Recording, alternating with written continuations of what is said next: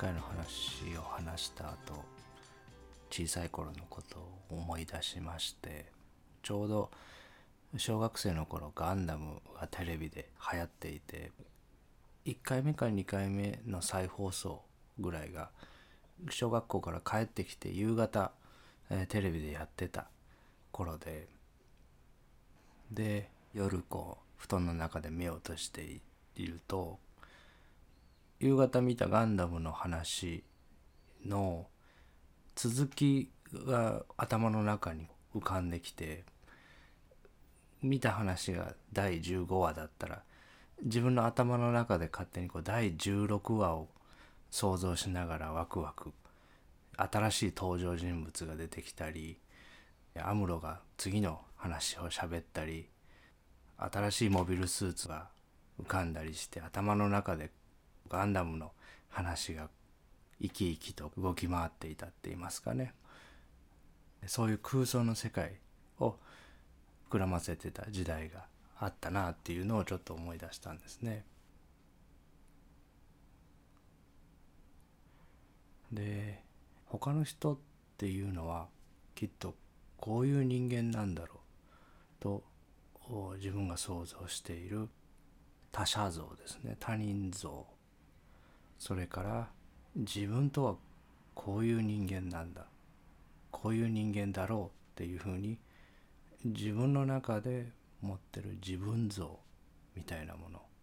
もうその頭の中でこうだろうこうだろうってこう想像して考えていたガンダムの次の話と実は同じプロセスで生み出されているものだっていうのが前回の話だったんですね。漫画家の先生とかが頭の中でキャラクターをこう生み出してそれが生き生きと活躍してっていうのを想像していくっていうプロセスと自分とはこういう人間なんだろう他人とはこういう人間なんだろう他人は自分にこういうものを期待しているんだろうみたいなものが生み出される仕組みっていうのは実は違いはなくて同じプロセスから生み出されていて同じ実存度はゼロのものだっていうことですね。でだからってそれが生み出されてないわけじゃないんですね。コンビニエンスストアに行けばルフィのフィギュアがいろんなお店で売っていたり映画になったり漫画になったりしてみんなに愛されてる。でその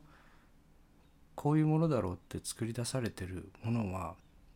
立存ではないけどもそういう虚構としてちゃんとそこに生み出されていてただしそれは少し前に生み出されていたそのフィクションと今この部屋でこの瞬間に自分とはこういうものだろうと思って生み出しているものとの連続性はないっていうことなんですね。その一瞬一瞬の刻々と変わり続けている一つ目の世界に連動してこの瞬間に無常の中で立ち上がっているものなのでこの立ち上がってるものと10年前に自分とはこういうものだろうってこう作文して作り出したフィクションとが連続しているもののように捉えるのが一つの人格というアイデアであったり人生っていうアイデアであったり流れがあるもの連続してつながっているものとして捉えるのがフィクションだっていうことなんですね。でそういうふうに生み出され続けている3つ目の世界の中の私ともう一つ1つ目の世界の中に体そのもの物質そのものの私がいてそれを指す歌としてティクナット・ハンさんの「私を本当の名前で呼んでください」っていう歌をご紹介したんですね。で今日はその名前っていうことについてちょっと考えてみようかなと思いました。ティグナット・ハンさんがそういう歌にタイトルをつけられてもうちょっとこう直接的にその名前を歌のタイトルにつけてもいいように思うんですが例えば「神」だとか「大いなる一つ」とかそういうものを歌の名前につけることもできたと思うんですけどそのものを指す名前をつけないで歌のタイトルは矢印になってると思うんですね。名前をつけるっていうことが少し前に静けさの中には全ての音があるのにある音が流れると他の全ての音が消えてしまってその音だけになってしまうっていうことを話したことがあったかと思うんですけどそれと同じことが実は名前をつけるっていうことで生まれるんだっていうことをちょっと話してみたいなと思うんですね。名前そのものではなくてティクナ・ターンさんが「私を本当の名前で呼んでください」っていうその本当の名前が何なのかを一つの名詞で表現しなかったのはなぜか。これってその本当の名前に名前をつけて私たちはこれだみたいに名詞を提示しようと思えばできると思うんですけど。でそれをやってるのがさまざまな宗教だと思うんですけど。そうしなかった。その矢印だけしかおっしゃらなかったのはなぜかっていうところですね。で、えー、非二元論とワンネスはちょっと違うんだっていうふうなことも前回お話ししたと思うんですけど2つではない。そうじゃない。っていう否定の言葉だけでそれっていうこう限定したものを名詞をつけて性的言語でこうポンと表現すれば皆さんにはきっとものすごく伝わりやすいと思うのにそれじゃないっていう言葉だけそれ以上表現しないのはこれって言った瞬間にその言葉の持っている意味にそれそのものが狭められて貧しくなって矮小化してしまう。そういうことが起きるんだっていうことだと思うんですね。二つじゃないんだから一つだろう。だからワンネスだろうってつい思ってしまうんですけど。一つって言った瞬間にそれではないもの。が生まれて指し示すこれって言った瞬間にこれじゃないものが二元の世界では同時に生まれるんですね。こういう話普段はまあほとんどんしないですけどまあ何かのきっかけでごくごく一部を分かりやすい言葉で話したりする機会がまれにあるんですけどそうするとそれを聞かれた方は「あそうだよね。神様だよね」とか。そういうふうにこうパッと「神様」ってこう名前をつけちゃうん。そうか。じゃあみんな一つだって言いたいんだねとか。そういうふうにパッとおっしゃったり取られたりするんですけど。そうじゃないんですね。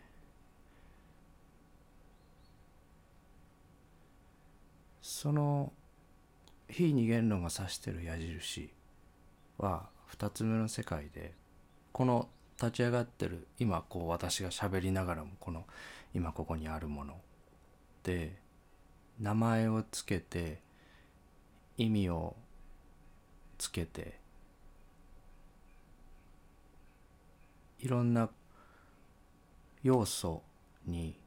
切り取られる前の世界ですね。その世界そのものよりも神様とかワンネスとかっていうとなんかベタベタした感じなんですね。その自分が捉えているその2つ目の世界はもっとこうさらっとしているだけどこう穏やかな感じそういう神様とかワンネスとかっていうと意味がない穏やかなところからその言葉そのものが2つ目の世界を収縮させたもののようになっているって言いますかね。名前をつけるそのあるものに名詞を当てるっていうこと自体もうそれそのものがこう意味をつけるっていう行為なんですね。その名詞を聞いた時にはその名詞が表している意味を想像して意味の方を受け取るのでいろんな見ているもの聞いているものに名前をつけていくこと自体が世界をこう分離させていく作業になってるんですね。これは車だっていうふうに見た瞬間名前を貼り付けた瞬間に映像に重さと硬さがそこの部分に加わるんですね。だけど本来2つ目の世界には車と木や草とどっちの方が硬いかとかどっちの方が重いかっていう情報はない世界を経験しているにもかかわらずそういう追加した情報の方も一緒に経験してしまうって言いますかね名前を付けた瞬間に。でそれは生存に有利なわけですそれができた方ができないよりも。だけどそこは後でつけてるんだっていうところが伝えたいメッセージの大切なところで神様とかそういう名詞を一つ目の世界に当てることは名前をつけて世界を狭めていく行為だっていうことなんですね。ハラリさんがおっしゃってたその木や川やライオンが実存でっていうライオンっていう言葉をちょっと考えてみると私たちはこうライオンっていう単語名詞がある実存を指してるように捉えてるんですけどライオンっていう生き物は存在しないですよね。どんな名詞もある架空のまとまり日本人っていうのと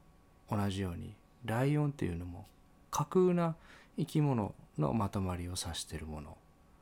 ですよね。私たちがライオンってあるものにラベルを貼った時にもうそれは捉えたかのようにして次の演算に移ったりそのライオンを使って演算を進めたりするわけですけどじゃあ実存のライオンはどうなのかっていうと一匹一匹みんな顔つきも違うし体の傷も違うし持ってる病気も違うし年齢も違うし体格も違うし一つ一つの個体は全部違うわけですね。ライオンって言った時にその一つ一つ違う個体の何歳のどのライオンを指してるんだっていうところは全部スポイルされてしまって一つの架空の集まりに矮小化されてしまうっていうことですよね。アフリカの自然の中で生きてるライオンそれはオスなのかメスなのかそのライオンと日本の動物園で飼われてるライオンと動物園でもこうサファリパークのようなちょっと放し飼いのライオンと檻の中で生まれて檻の中でずっと過ごしてるライオンとアフリカで育って日本に連れてこられたライオンとイギリスの動物園で過ごしてるライオンと全部一色単にしてライオンっていう一つの単語にくぐってるわけですね。そのライオンは実は生物学的には初めてライオンではない特性を獲得した新しいライオンかもしれないですよね。別の種族との間のものかもしれないあるものに名前を付けた瞬間そのものはあらゆる可能性を失ってそれ以外ではなくなってしまうそれ自体が本来持っているものが貧しくなっていろんな要素が捨てられてしまうっていうことですね。であるものに日本っていう名前をつけてそこに住んでるものに日本人っていう名前をつけてそういうふうに分けた瞬間にそうじゃないもの日本じゃない国日本人じゃない人たちが生み出されてるんですね外国と外国人が生み出されてるんですね。でも前に考えたみたいに日本人っていうのは昨日役場が閉まった瞬間に日本人は何人ですっていうのは統計上は出るわけですけどその要素たちは次々と他の国に移っていってたり他の国から移ってこられたり住んでいる人も亡くなったり生まれたり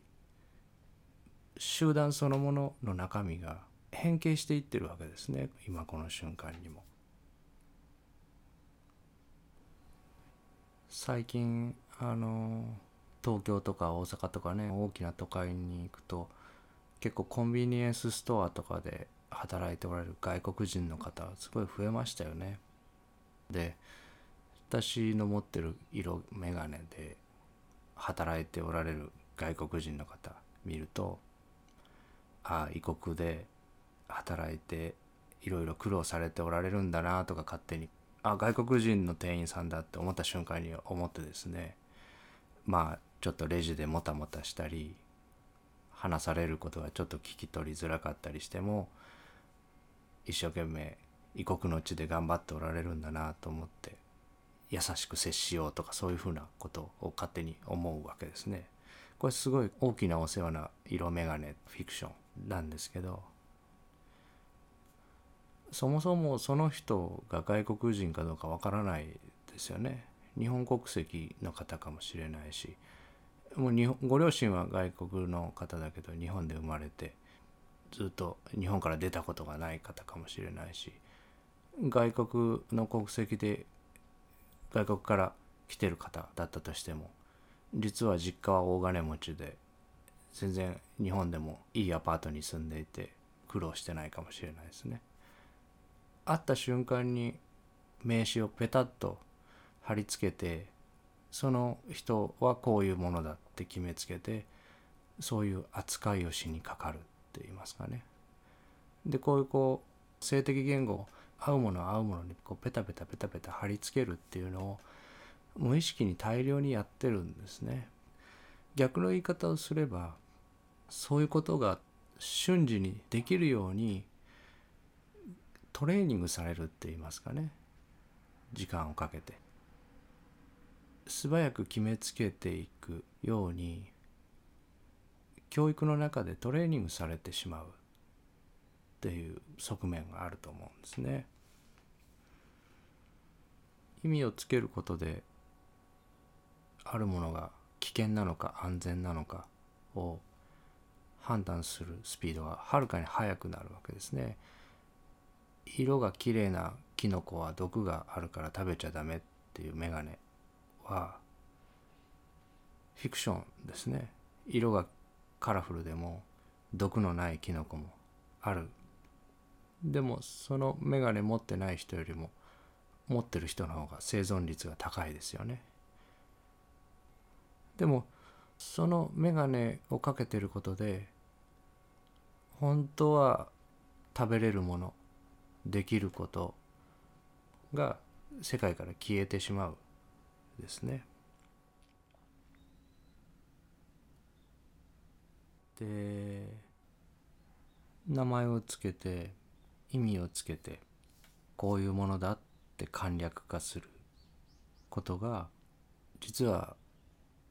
折れ線グラフの山を高くして山の数を増やすんですね。要素に分けていけばいくほどその要素が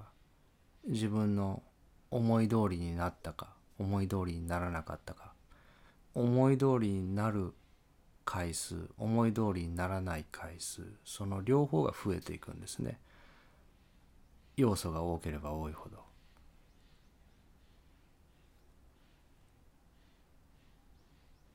今あのラグビーのワールドカップやってて昨日スコットランドとの一戦があって最後の5分ぐらいは私も日本代表を応援して手に汗握ってしまいましたけど。だけどその日本代表っていうのが存在しないバーチャルなものだっていうのは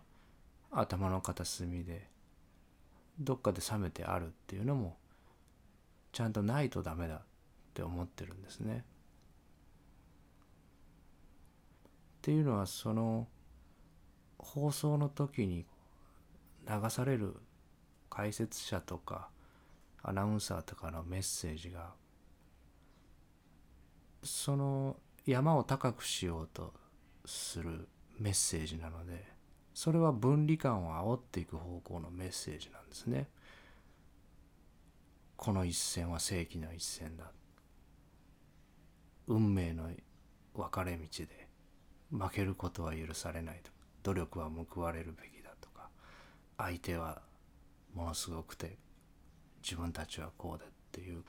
虚構のストーリーをものすごい数喋ってくる。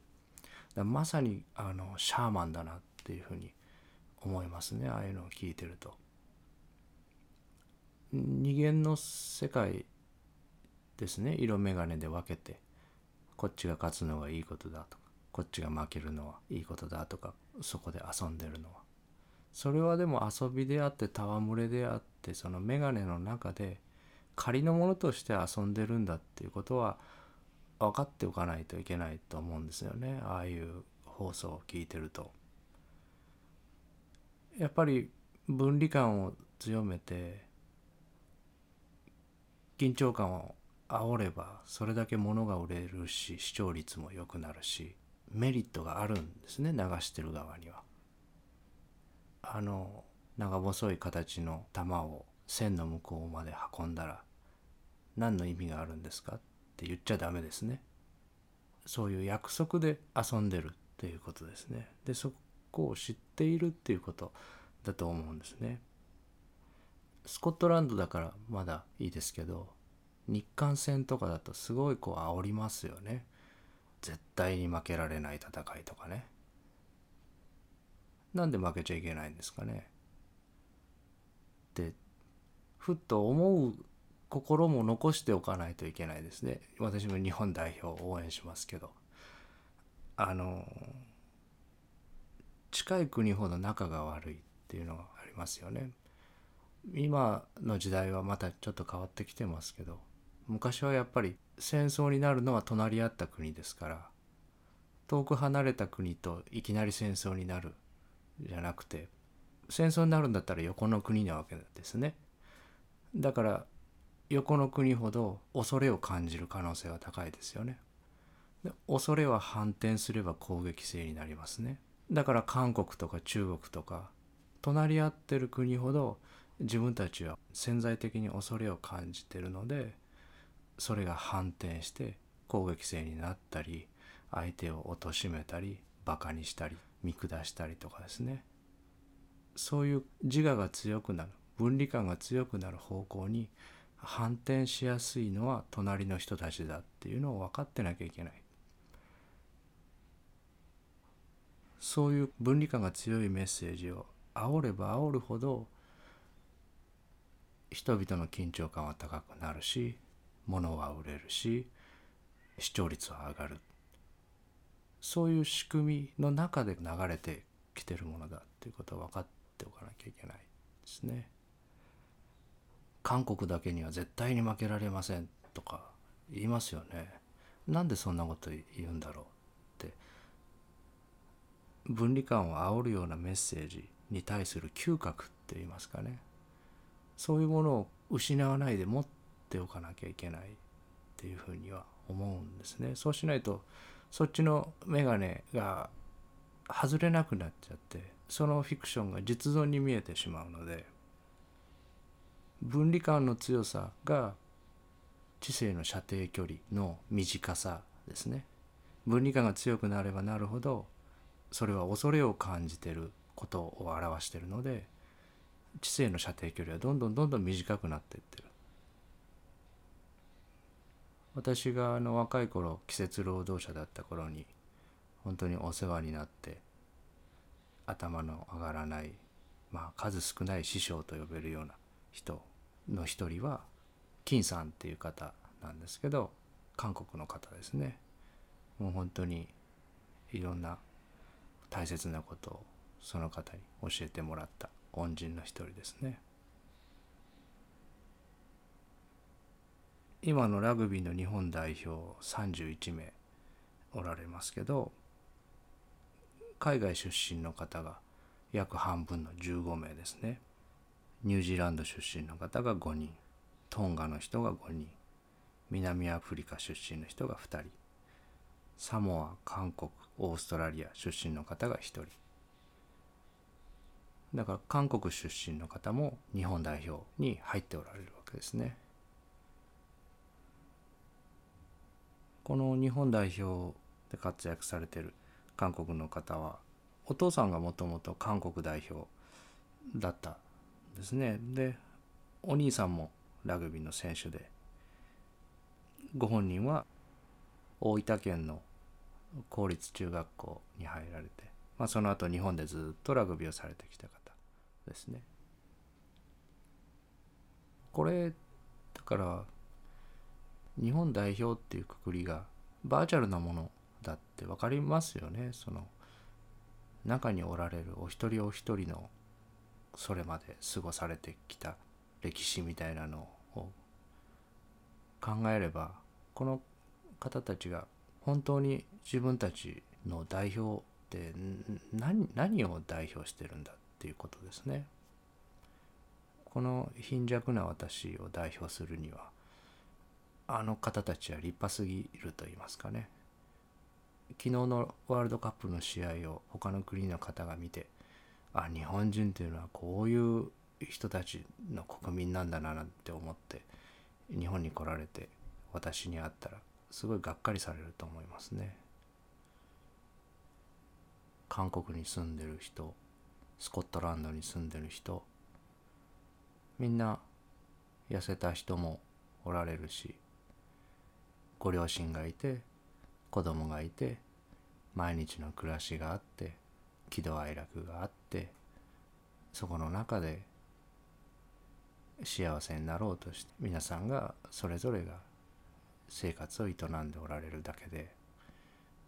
それに何人ってラベルを貼らざるを得ないのがこの社会の仕組みだけども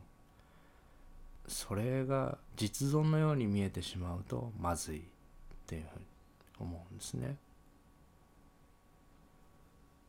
この名前をつけていくっていうことがもうそもそもその本来のものから切り離してしまうんだっていうことは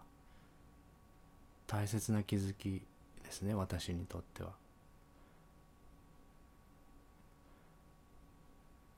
山を歩いていてこう蝶々のようなものが飛んできてそれは蝶なのか蛾なのかもしかしたら今地球上で初めて蝶なのに蛾の特性を持った蛾なのに蝶の特性を持ったそのどちらでもない初めて生み出されたどちらとも言えない一匹に出会ってるかもしれないのにそれに昼間だから蝶だとかパッと名前を付けること自体でそこの計算は終わりっていうふうに次っていうふうにいくわけですね CPU は計算する時に。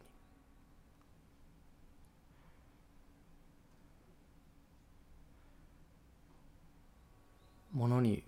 名前を付けた瞬間にそれ以外の使い方ができなくなってしまうっていうことを考える時にあの「千と千尋の神隠し」っていう自分がとっても好きな映画なんですけど千尋は湯婆婆に名前を奪われますね。でいろんな不思議な出来事が起こって不思議な生き物たちにたくさん取り囲まれてそういう名前のない世界で大冒険するんですけどでも映画の終わりでは名前を返してもらって名前に分かれた世界に帰っていくんですね。それはちょうどあの千尋の年齢っていうのがいろんなものの名前と意味をもらう年齢ですよね。そういう世界をどんどん分けて分離させていく成長のある段階の中でどんどん見ているもの聞いているもの嗅いでいるものは色あせていくんですね。その眼鏡は確かに生きていくためにはあった方がいいものなんですけど一つ一つの要素に分けられて意味がつけられて切り刻まれた世界に小中高と学校教育の中でそういう世界なんだっていうアイデアを教わっていくちょうどその入り口にいる頃の年齢を主人公にした映画だったですねあの映画は。でもそれは仮のものなんですね。どこか人生のある段階でそれが借り物だっていうふうに気づく時があったことはとっても自分にとってはラッキーなことだったなっていうふうに思うしそういうことを教えてくれた方には感謝してますね。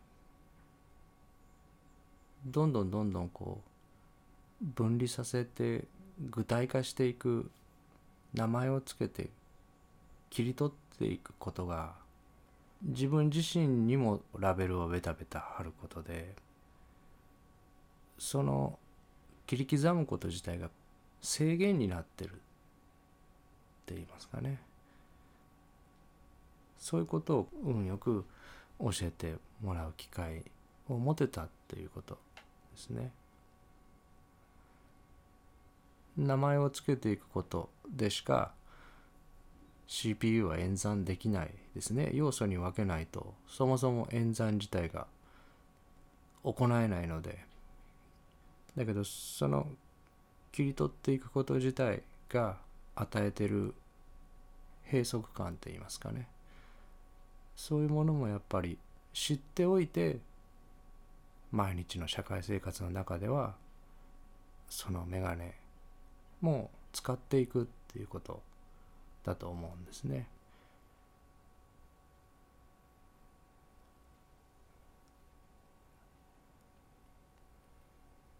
でその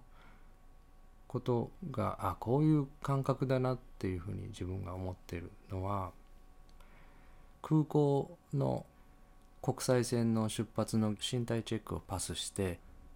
出国審査のところをパスしたらそこを通り抜けると日本ではないことになりますよね。無国籍になるわけですねその線を越えた瞬間に。だから免税店とかがあったりその日本の法律がもう適用されなくなる。その線より外は日本じゃないっていうことになる。っていう。あの国際線の空港のあの空気感。なんかこう重荷が取れてちょっとこう軽くなったような。ベタベタしてないこうさらっとした感じ。何でもないような感じ。縛られてないような感じその感覚は架空のフィクションの約束事から解放された感覚ですね。でまた日本に戻ってきて入国審査でそのゲートを越えた瞬間に日本の約束であったり日本のやり方であったり日本で過ごすための眼鏡であったりそういうものを強要されるわけですね。でその線はみんなの頭の中にだけある架空の線ですよねこの線を越えたら何々っていう国その手前は違う国だから違うルールみたいなのは架空の線ですよねそういうルールがフィクションのものでそれをあるゲートを越えたらそういうルールは適用されないよっていうのもみんなの頭の中だけで取り決めてる取り決め事ですよね。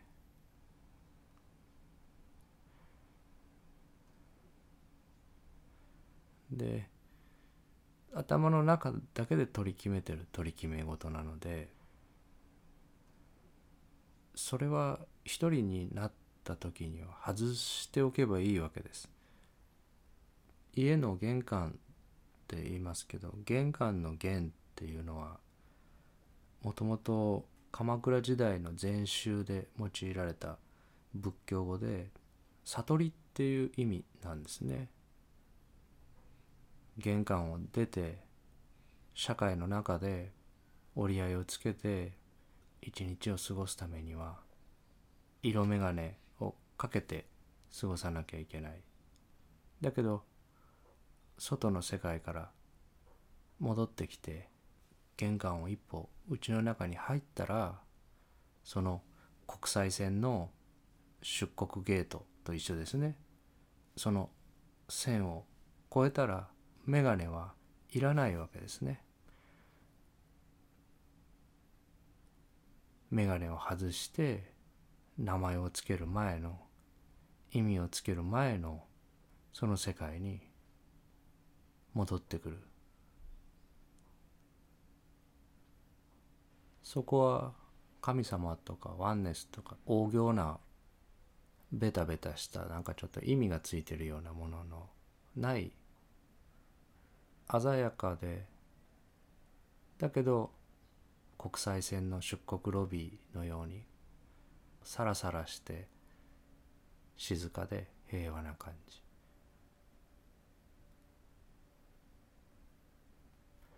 で若い時の自分は自分が緊張してるって気づいてなかったっていうふうに今とっても思うんですね。そういうこう玄関を入って色眼鏡を外してそこにただあるっていう時の感覚を忘れてしまっていてどういう状態が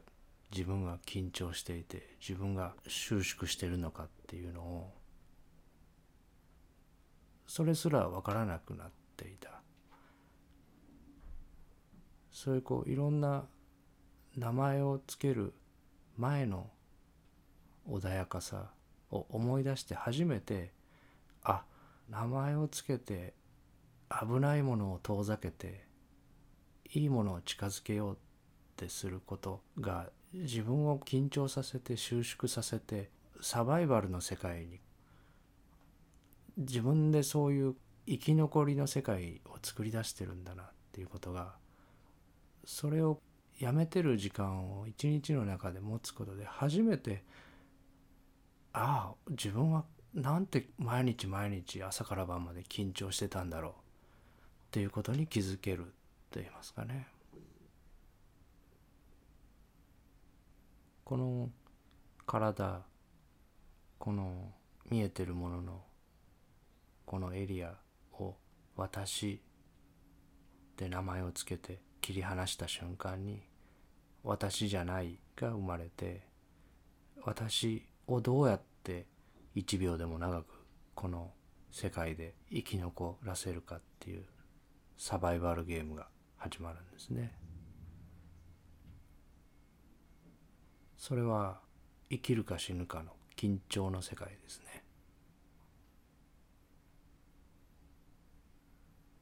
私がいないっていうことは実は自分たちが探してる自我には到底受け入れられないメッセージなんですけど本当に探してるのはこのメッセージなんですね。